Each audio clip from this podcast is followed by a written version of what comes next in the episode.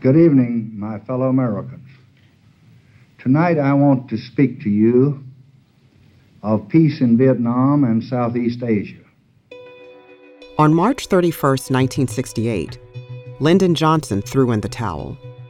During the past uh, four and a half years, I have lived daily and nightly with the cost of this war. I know the pain that it has inflicted. Almost from the beginning, L B J had tried to keep the unpleasant truth about Vietnam from the American people. I can't get out. I just can't be the architect of uh, surrender. By early sixty-eight, with the death toll mounting, that strategy wasn't working anymore. Hey, L B J, how many kids you killed today? Hey, L B J. Embattled, isolated, and demoralized, the president came finally to believe that the only way to end the war was to take himself out of it. Accordingly, I shall not seek, and I will not accept, the nomination of my party for another term as your president. It's a sad moment in history. I think it was not a war that he sought, that once impaled, he was not going to turn from it. David Halberstam covered Vietnam for the New York Times. So in a sense, it seemed to me that this was a welcome moment because it meant we were being, as a nation, released from Lyndon Johnson's ego. It was the greatest single political tragedy of my lifetime. This is South Dakota Senator George McGovern in an interview recorded only months after L B J left office. No president in American history ever worked at the job any harder than he did. I don't think any president ever wanted to go down in history as a great president any more than Johnson did. What happened to him in Vietnam threw a cloud over everything he did. Fifty years later, that cloud still cast a long shadow over the Johnson presidency. But here's the thing. Before he lost his way in Vietnam, Lyndon Johnson altered the American political landscape more profoundly and with more enduring consequence than any president since Franklin Roosevelt. The Johnson administration's domestic policy legacy is one of the most underappreciated stories in modern American history. This is historian Josh Seitz. Close your eyes for a moment and imagine a world without Medicaid, without Medicare, without a Voting Rights Act, without a Civil Rights Act. Imagine a world without Head Start, without public radio or public television, without federal aid to primary and secondary education. Lyndon Johnson fundamentally transformed the social contract between ordinary Americans and their government. Now, just to be clear, L B J's Great Society had and still has its detractors, people who think his big government programs did more harm than good. Liberalism doesn't work. The war on poverty didn't work. The Great Society didn't work. We'll deal with that legacy question later in the series. But on the question of sheer impact on American life, well, here's what one of Johnson's successors and my former boss had to say. Half a century later, the laws L B J passed are now as fundamental to our conception of ourselves and our democracy as the Constitution and the Bill of Rights. Working for Barack Obama in the White House, I saw just how difficult it is, with all the powers of the presidency, to move the needle on anything of real importance. And yet, Lyndon Johnson did move the needle. Over and over, on a scale that today seems unimaginable. How he pulled that off, how he overcame the enormous forces of resistance and inertia that stand in the way of change, is the story we'll be telling in this podcast. One, two, testing, testing, one, two, three. For the most part, you'll hear it straight from the horse's mouth. Identify the tape first. Oh, yes, I do remember a great story. Through the recorded recollections of people who were there, in the room, when this history was being made, and who had a hand in its making. This is an interview with Mister Herbert J. Marshall. Jewel M. Date is May fourteenth, nineteen sixty-nine. I'm Melody Barnes, and from P R X, this is L B J and the Great Society. See if you can get the son of a bitch on the phone. Johnson got votes by pulling lapels. God damn it, you, you need to vote with me once in a while, just one time. And nose to nose. They beat our mass transit by thirty votes, and we came back and passed that. I don't think Lyndon, in any sense of the word, was a radical. Civil rights would pass that. He knew more about what made Washington work than anybody. Now, poverty was where they're really going to make their record. We passed that. Just remember, you can tell a man to go to hell, but you can't make him go. We must and we will go forward. Episode one, The Great Unveiling. That's the charge on a call from Mister Wicker. Yes, put him on. Hello, I've got some dictation for you on the uh, Kennedy story. Yeah, where are you, Tom? I'm in Dallas. Yeah, okay, boy. Now take it easy. On November twenty-second, nineteen sixty-three, a reeling nation found itself with a new commander-in-chief.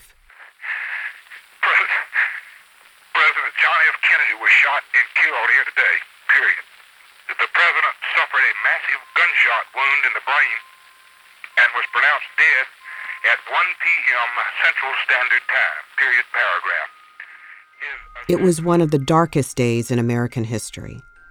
J F K had been the most famous and admired figure in the world. His shocking murder at age forty-three shattered the sense of optimism that the urbane young president had kindled in the country. My fellow Americans, an assassin's bullet has thrust upon me the awesome burden of the presidency. Now it fell to a dour, little-known Texan to try and pick up the pieces. I'm here today to say I need your help. I cannot bear this burden alone. The greatest leader of our time has been struck down by the foulest deed of our time. In fact, from his earliest days in public life, Lyndon Johnson had himself aspired to be the greatest leader of his time. As head of the Senate, he'd amassed unprecedented power and had his sights set on the presidency until Jack Kennedy, a junior colleague, beat him to the nomination in nineteen sixty. As J F K's reluctant V P, Johnson had fallen into the same obscurity as nearly all before him. In his case, though, it was an especially humbling fall. He would disappear out of his offices. You knew where he was gone, most likely was over to the White House, wandering around. Your obedient servant just waiting for somebody to say, Lyndon, would you go down and get the president an apple or something? Horace Busby was a longtime Johnson staffer and speechwriter from the Senate days. So the Kennedy guys mostly came from the Hill, and they'd known him as the awesome majority leader. And they were deferential to him, and yet at the same time, they didn't want him to mess up anything of theirs. And he was he was over there just kind of, you need somebody to go to Greenland, I'm here. I was out at his house swimming one afternoon with him, and he looked absolutely gross. This is Harry McPherson, another longtime Johnson aide. His belly was enormous. He looked like a man who, you know, was not trimmed down for anything, and it must have been a tremendous frustration in him. Charles Bartlett, a journalist and J F K crony, recalled a painful conversation he'd had with L B J's press secretary, Liz Carpenter, around this same time. And I can remember one time Liz called me up and said, I wish you'd ask the president to call Lyndon once in a while because he's awfully lonely up here. He's, he needs something to stimulate him, and maybe the president would call once in a while and ask his advice on some of these problems, which he really isn't doing, Troy. So I mentioned this to uh, the president, and... Uh, And he said, gosh, Charlie, he said, I, I really mean to do that. He said, I feel so sorry for Lyndon up there. He said, that's a terrible job for anybody. By the fall of nineteen sixty-three, Lyndon Johnson was gone from public view, stripped of power and purpose, and largely forgotten by the same press corps that had found him such good copy in his Senate days. When the murder in Dallas put him suddenly in the Oval Office, there was reason to wonder if he'd be up to the task. As it turned out, he was. After the tragic murder of President Kennedy, Lyndon Johnson showed his mettle. Helen Gahagon Douglas was a former Broadway star turned activist who had served with L B J in the House. In those first hours, he was fully in control. He restored confidence and he helped ease the national pain. You know, it was a spectacular performance.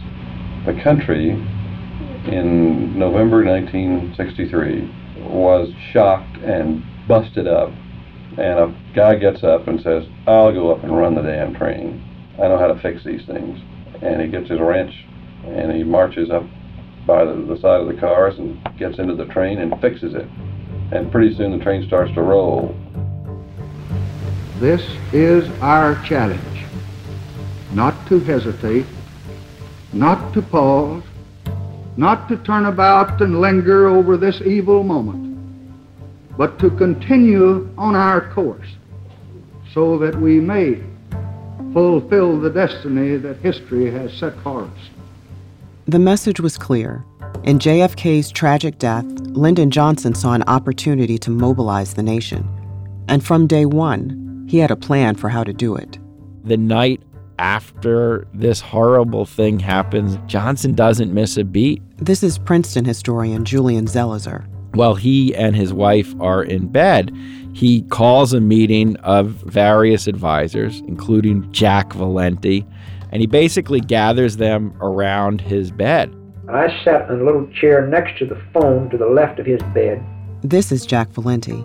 We had the television set on, and the president propped himself up into bed, and we watched the news reports, and we stayed with him till about four o'clock in the morning.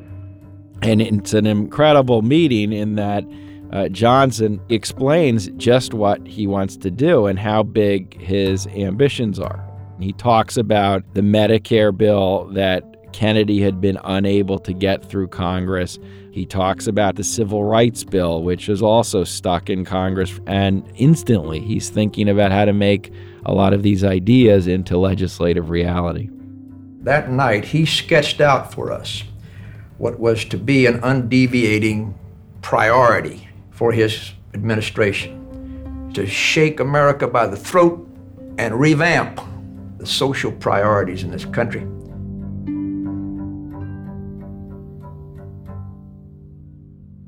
And so, just hours into his accidental presidency, Lyndon Johnson, in his pajamas, begins laying the groundwork for the programs that will ultimately be bundled together under the banner of the Great Society.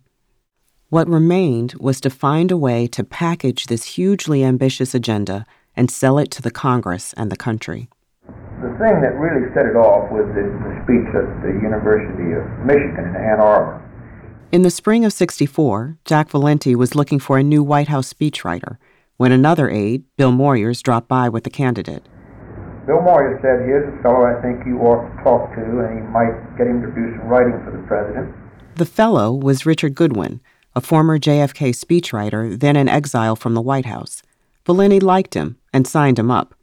One day I was summoned to the presidential bedroom, and I heard a voice saying, "Dick, come here." I looked around.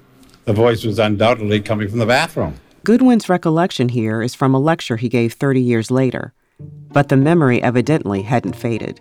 I walked into the bathroom, and there, seated on the toilet, was the President of the United States. It was, I to learn, one of Johnson's favorite ways of holding consultation. In fact, one time uh, he had McGeorge Bundy in there. Mac Bundy was a straight-laced Boston Brahmin and national security advisor to both Kennedy and Johnson. Bundy stood with his back to the president and walked out of the room afterwards. Johnson later remarked, he said, "You wonder how a man like that ever got so far in the world." Well, talking to me uh, at that conference of ours, the president said, uh, says, "Well, I'm getting all the Kennedy bills through." He says, "Now I have to go out on my own." He says, "I want to go much further." And so, given that rather general mandate, I began to sit down to try to compose a speech which would be the framework for his administration, known as the Great Society.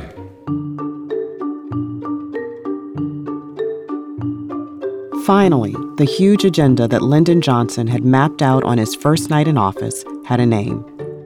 A name that Johnson's team thought worthy of the project's giant ambitions. It was evident that uh, there was meaning in this phrase.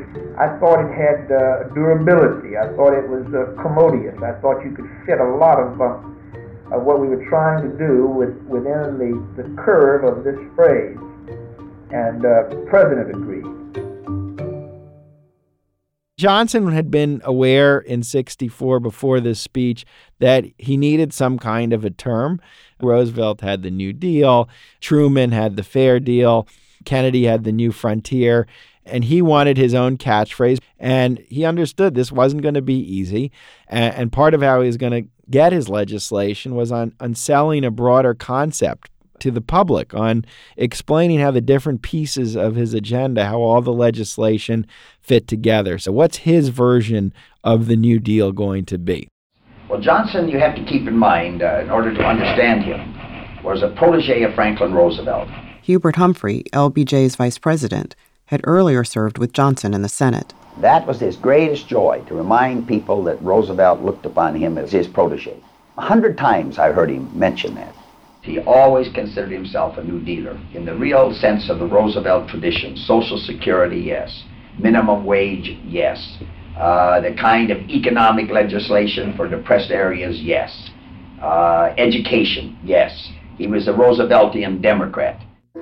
Lyndon Johnson saw himself very much as a product of uh, that era in American politics, the nineteen thirties and forties. He saw Franklin Roosevelt as the embodiment of this idea that the government could do good things for the country and had an important role in trying to provide security for all Americans.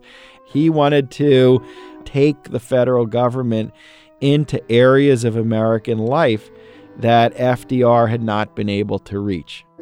But Johnson's grand ambition faced a major speed bump. The road to the Great Society ran through Congress, and their support for this enterprise was far from assured. Liberalism had really hit a, a bit of a roadblock by the late nineteen thirties and early nineteen forties. In Congress, this coalition of conservative Southern Democrats and Republicans, mostly from the Midwest, form after the nineteen thirty-eight midterm elections. And this coalition in Congress had been pretty successful at stopping any further expansion of government. So this was the political reality L B J had to face. The only way to move Congress was to go around them and make the case directly to the country. The Michigan speech would be the great unveiling. We knew before the speech was ever written that there was the possibility that this could be a very important document.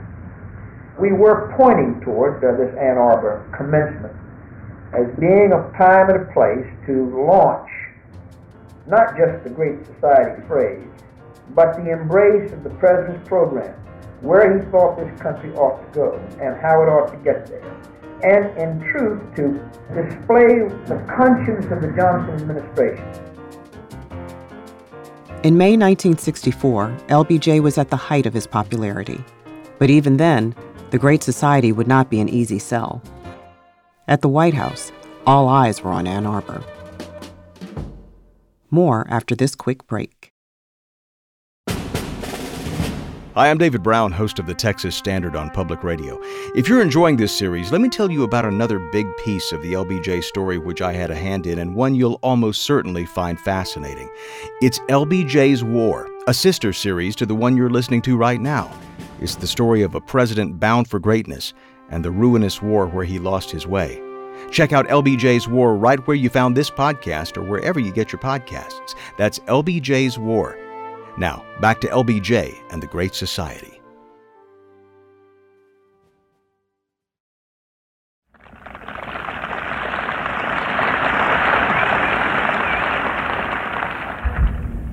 Members of the graduating class, my fellow Americans, I have come today to speak about the future of your country.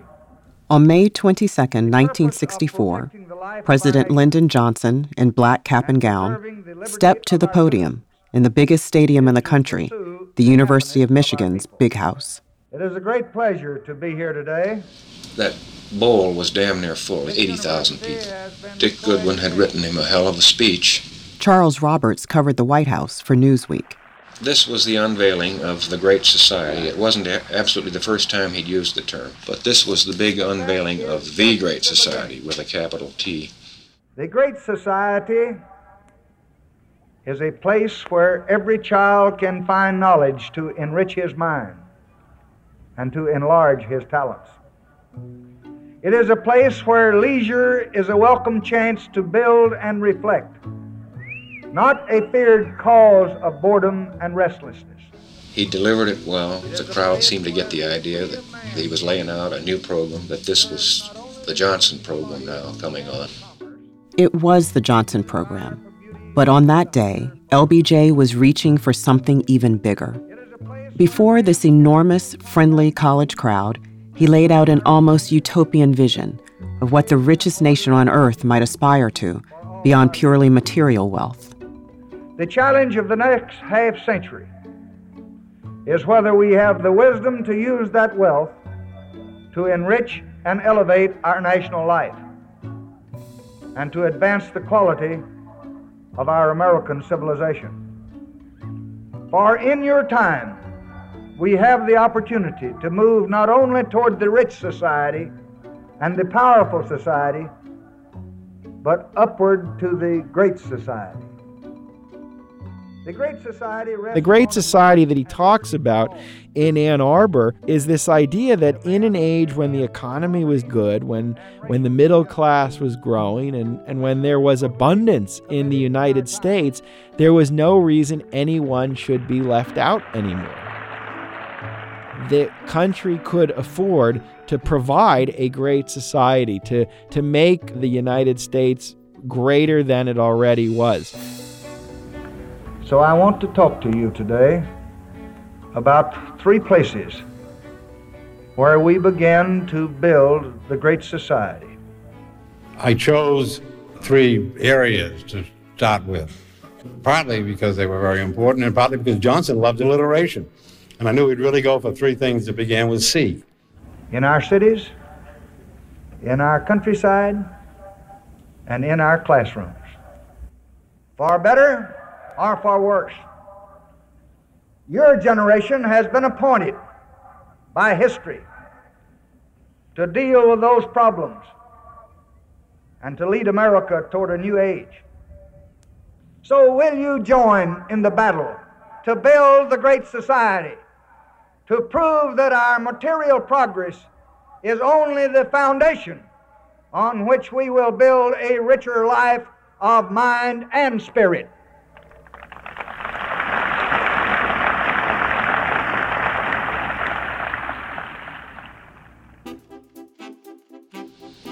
I rode back from Ann Arbor to Washington on his plane. He was absolutely euphoric.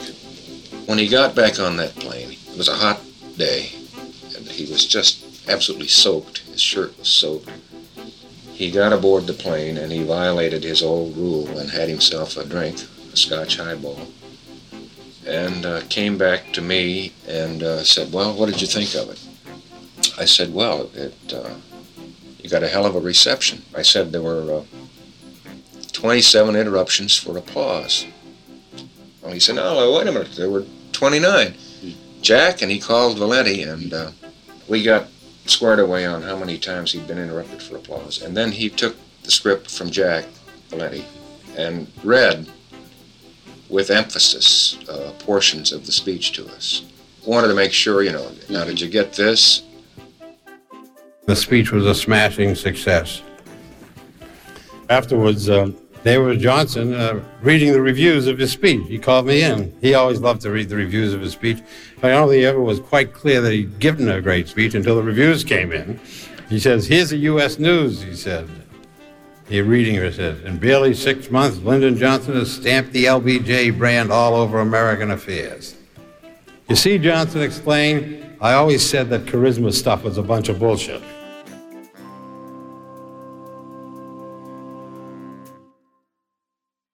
The phrase was mantled now with uh, with some real substance. Uh, that's how phrases uh, take on some import. If they they stand there alone on stilts, just naked syllables, that's one thing. But when they are now uh, codified and uh, buttressed with real substantive programming, then it takes on a meaning, and that's why I think the Great Society uh, caught fire at that time.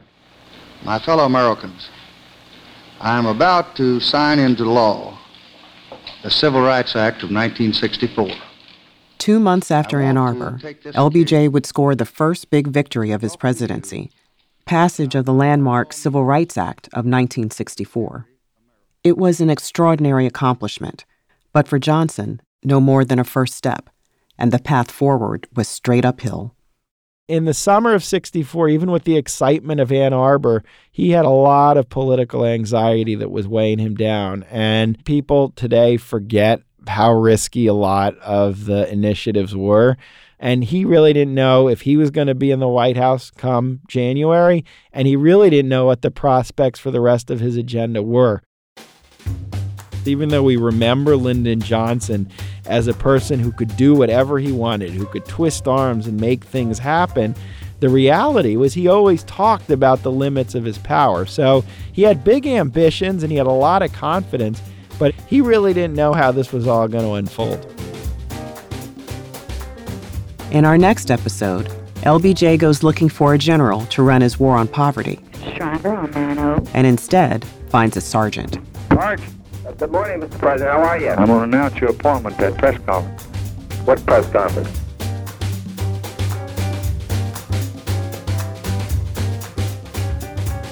I'm Melody Barnes. This episode was written by Steve Atlas, the executive producer. Senior producer Derek John did the sound design. Caitlin Rathy is our producer and researcher. Additional research from Julia Chen. Creative consultant Paul Taylor. Special thanks to the L B J Presidential Library in Austin, Texas, to Rotunda, the digital imprint of the University of Virginia Press, for use of the presidential recordings, and to the Miller Center of Public Affairs at the University of Virginia. For more on the series, visit l b j s great society dot org. That's l b j s great society dot org, or find us wherever you get your podcasts. If you like the show, please leave us a rating and review in Apple Podcasts. It helps others find the series. Major funding for this project has been provided by the National Endowment for the Humanities, exploring the human endeavor.